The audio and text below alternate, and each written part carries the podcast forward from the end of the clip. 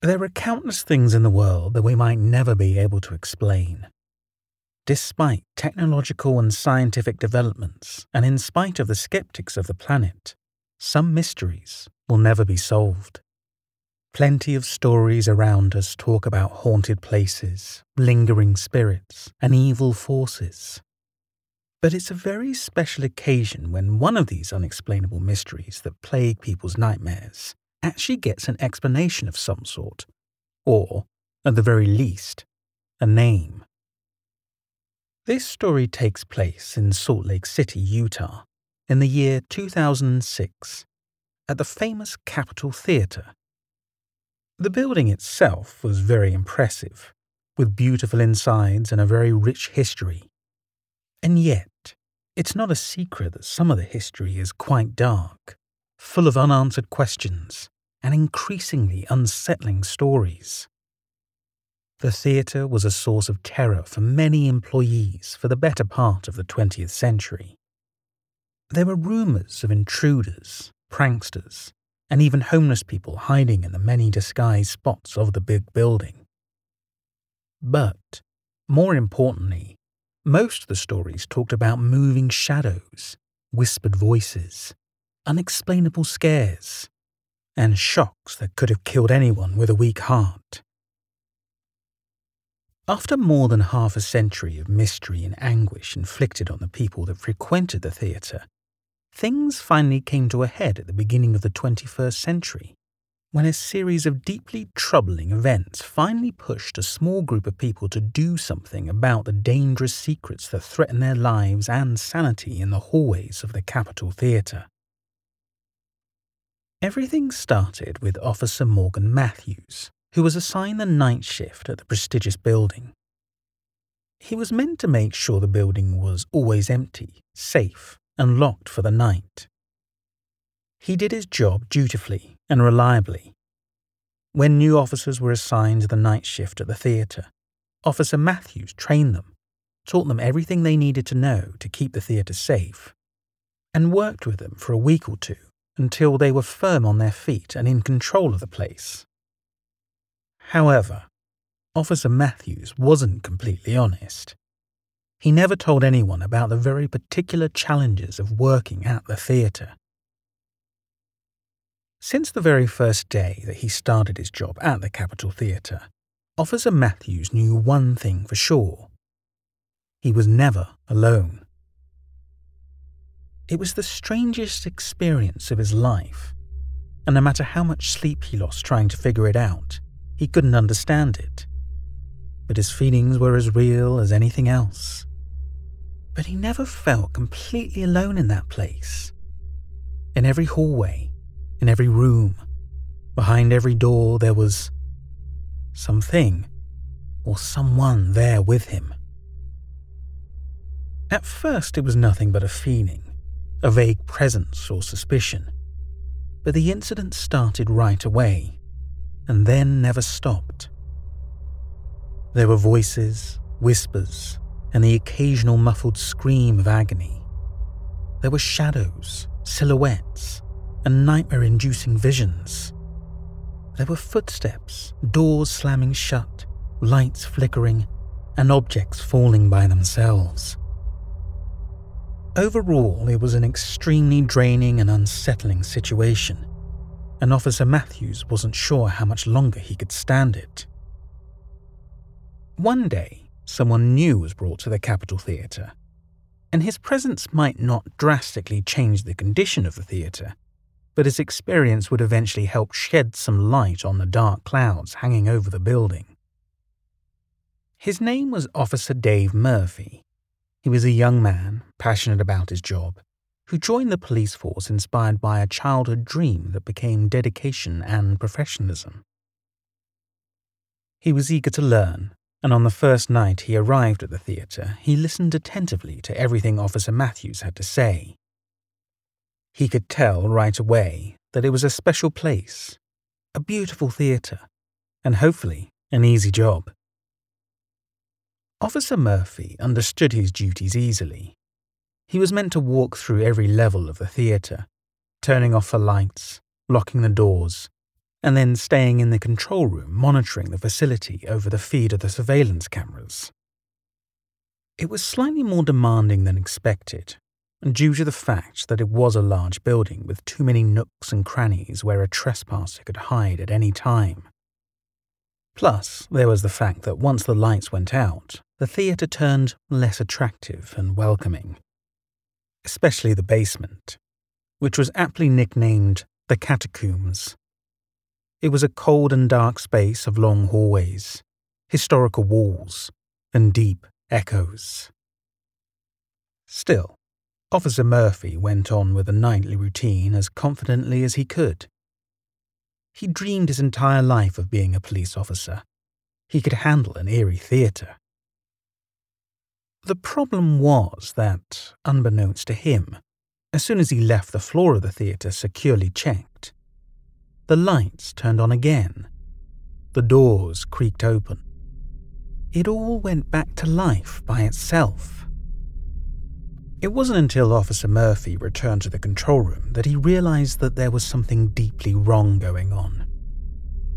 He was entirely confident in the fact that he already checked that floor, and that there was no reason for the lights to be on and the doors opened. He had to do something about it. With a bad feeling blossoming in his chest, Officer Murphy went down to the floor in question. When he was there, he had the distinct sensation of being observed. It was deeply unsettling. When he noticed the door of the men's bathroom was open, he didn't hesitate to call for backup, and Officer Matthews started to run toward him. In the meantime, Officer Murphy got into position, pulled out his gun, and entered the bathroom slowly. He was immediately overcome with goosebumps. The bathroom felt unnaturally cold. It was freezing. And Officer Murphy could feel something malicious, something evil just waiting for him. Officer Matthews finally arrived with his gun in hand and prepared for the worst. The two officers checked the bathroom, but even when the stalls seemed empty, they kicked open the doors to be sure no one could be hiding on top of the toilets. One, two, three. All the stalls were open and completely empty. That left no other places to hide. That meant they were all alone. That meant that there was a chance Officer Murphy had ruined his first impression at his new job. But most importantly, that meant they had no explanation for the lights and unlocked doors. That small incident wasn't the end of the troubles for Officer Murphy. Additionally, it seemed to put a gap between both officers. Officer Matthews carried his own baggage, but he was understandably nervous about putting all the trauma of that work in front of the new officer and scaring him off, making everything worse for him. In the meantime, Officer Murphy was in the process of finding out for himself just how dangerous and mysterious the dark hallways of that old theatre were. Taunted and unsettled by the lights that continued to turn on by themselves and the locked doors that appeared unexplainably unlocked a few minutes earlier, Officer Murphy continued his walk around the building until something changed. This time, it was a sound it was vague and barely there at first, but in a few seconds it became undeniable. Those were whispers. He could clearly hear someone talking, but it brought chills to his body. Those were nervous, frantic whispers. It sounded like a conversation that was meant to be in private. And yet, Officer Murphy's entire job was about making sure there was nobody else there in the theatre with him. Whoever was whispering in the dark corners of the establishment had to be brought to light and promptly kicked out of there. As he followed the disconcerting whispers around the theatre and down the stairs, he realized they were leading him right down to the basement of the Capitol Theatre. The catacombs, he remembered people called them. He understood the choice of words. The place looked unnerving in the dark. Most importantly, it was a dead end. There were no windows and no possible exits to the basement other than the stairs he came from. Whoever was responsible for those noises would be caught. They were all alone in that basement, and this time, Officer Murphy was determined not to fail. However, with every door he checked and every room he found completely empty, Officer Murphy's heart started to race. He was just starting to fear he was going crazy. But then he caught that smell. It was so confusing at first that he didn't identify it. But then it turned seriously overwhelming, and there was no mistaking it. Officer Murphy was smelling smoke. Sour, hot, unpleasant, filling the basement and his lungs except for the fact that there wasn't any actual smoke anywhere around, and no windows from the outside that could bring it in. Exhausted and more confused than he'd ever been in his entire life, Officer Murphy sought counselling from his colleague. This time, as they talked among the emblematic seats of the theatre, Officer Matthews opened up to Murphy. He went all out, he confessed to experiencing similar things almost every single night during the entire time he worked there. The whispers, the smell of smoke, the slamming doors in the dark. All of it. For both officers, it was a sort of relief to know they weren't crazy, but they had to agree to do something about it. The next step was to bring in a professional, who also happened to be a good friend of Officer Murphy.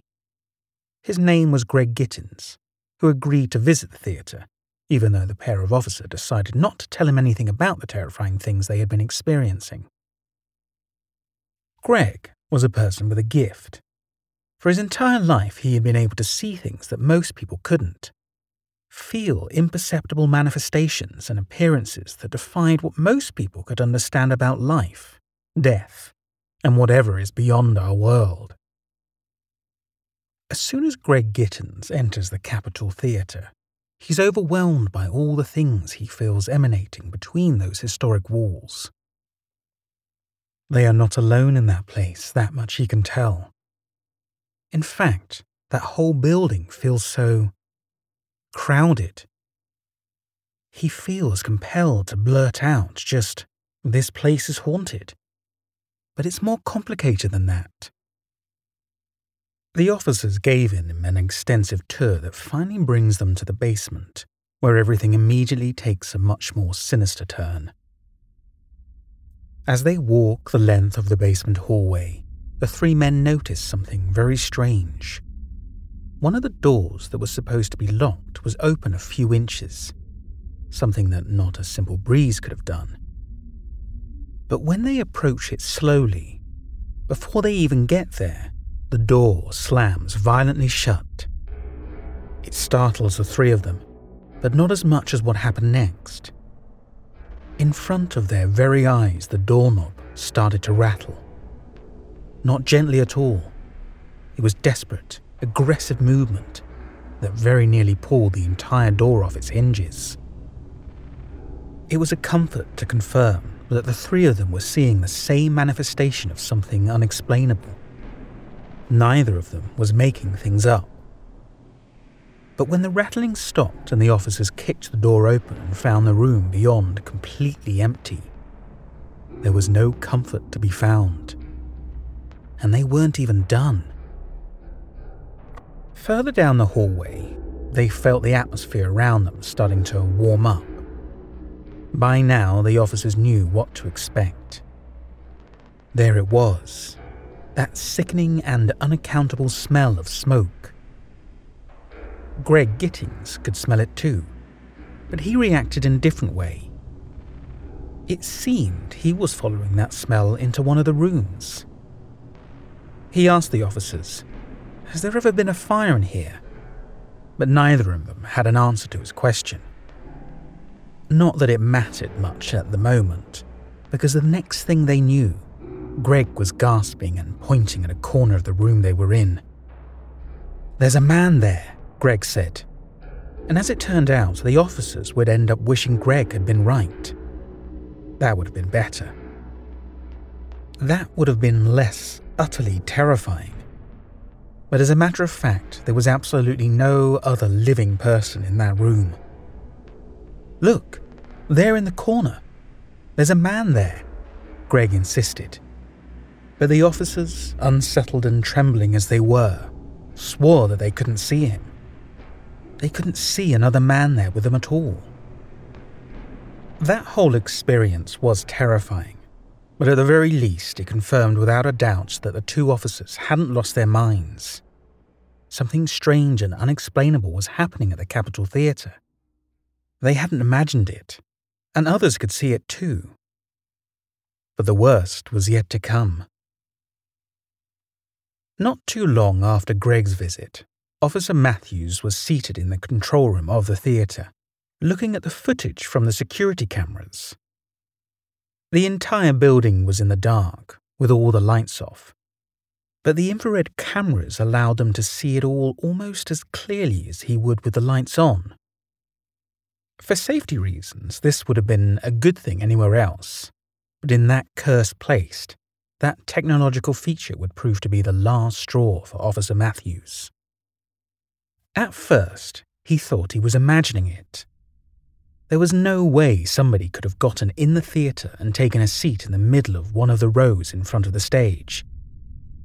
And yet, Officer Matthews saw that man clearly. It was a human silhouette, a tall man wearing some sort of dark hood, completely still and relaxed as if he'd been watching a play on the stage. Officer Matthews studied him closely trying to determine the best course of action to catch the trespasser. But he waited a moment too long. He was still looking intently into the screen when it happened. The man flung himself out of the chair. His entire body flew at light speed directly toward the camera. It all happened so quickly, so real, so horribly. Officer Matthews screamed, stumbled backward, and started crying.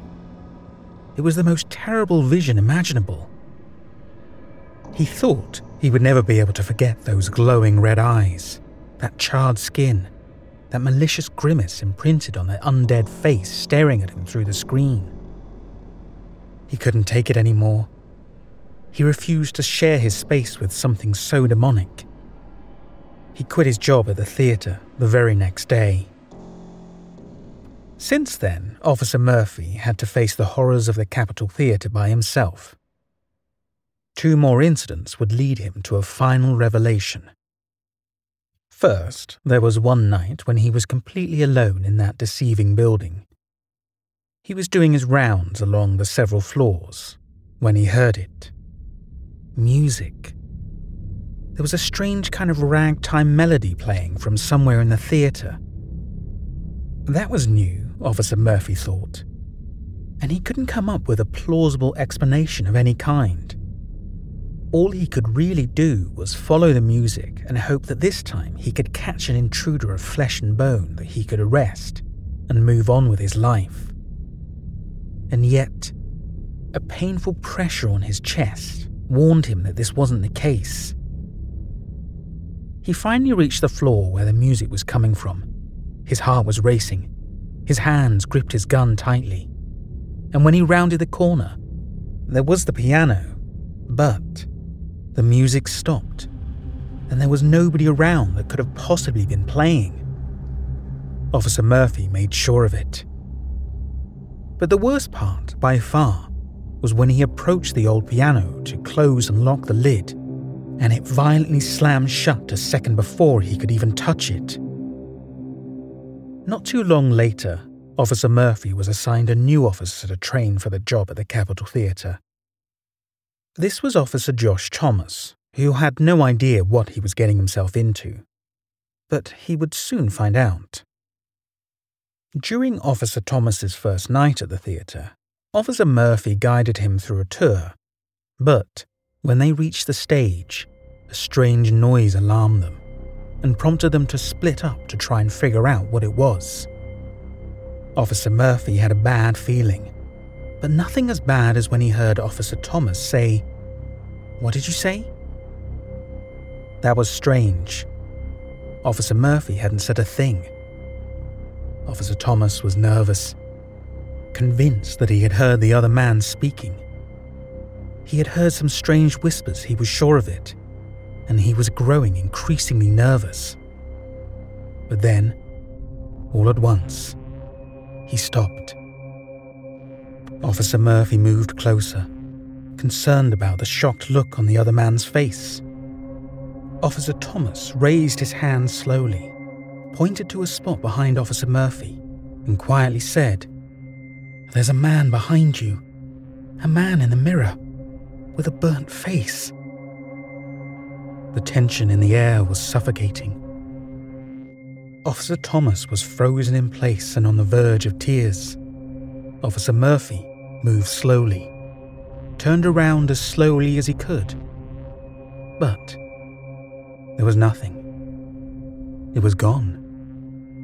Once again, the truth eluded him. But this time, he had had enough. There were too many coincidences, and this time, Officer Murphy decided to do something about it. He started interviewing employees at the theatre, asking for information regarding any supernatural events in there. But everyone was reluctant to talk. Everyone except for one employee that told him to look for Doug Morgan. It wasn't easy, but Officer Murphy finally reached Doug Morgan, who welcomed him into his house and was generous enough to share not just all his experiences working on the Capitol Theatre for most of his life, but finally the truth of the events. According to Doug Morgan, who had just started working at the Capitol Theatre as an usher in 1948 and matching the stories printed in the newspapers, that year there was a terrible fire, a real catastrophic tragedy that attacked the building filled with people that night. And, among the victims, one name stood out Richard Duffin. He was also an usher, but when the fire broke out and when it was obvious that not everyone managed to make it out of the building, Richard went back in. He entered the theatre, he went down to the basement, and he never made it out the smoke, the fire, the frenzy, and the confusion. It was a raging fire that ate Richard Duffin alive. But since then, he never really left the Capitol Theatre. And perhaps he never would. This story was written by Danny Rahel Nieto and narrated by me, James Deverell. Thank you for listening to this story. If you enjoyed my storytelling, don't forget to subscribe to this podcast for more tales of high strangeness. I started this podcast off the back of my YouTube channel by the same name, which formerly went by Mr. Sinister. You can check out my older stories, which are still available on that channel.